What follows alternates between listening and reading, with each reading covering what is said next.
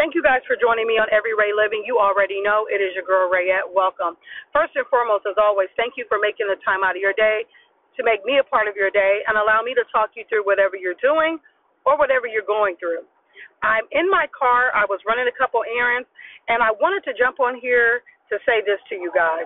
I started out doing my podcast to encourage someone that if they're holding on to a security blanket that served a purpose for a season, and God is showing you it's time to let it go because He's showing you how you really maneuver past that to where you don't even need it. You got it. But as I was preparing and going over what I want to share with you guys, He literally put on me, you no longer need training wheels in that area. See, that's a word. And I'm not going to spend too much time on that because I'm not trying to be preachy. I'm not a pastor or any of those things. I'm not even trying to act like that. But I'm just on here to share and show you, even going through things that I deal with, because I was struggling letting go of something. And it was a financial thing.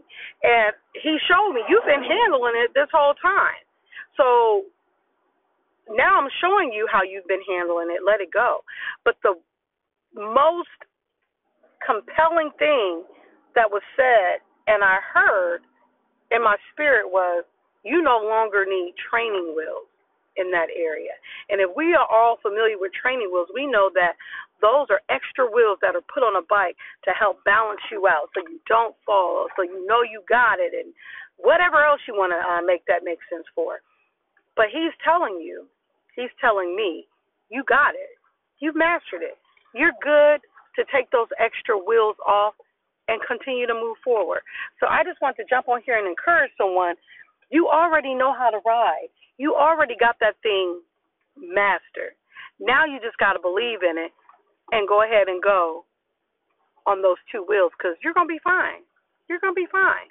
And that is a word not just for you, but for me because it's definitely something I was holding on to.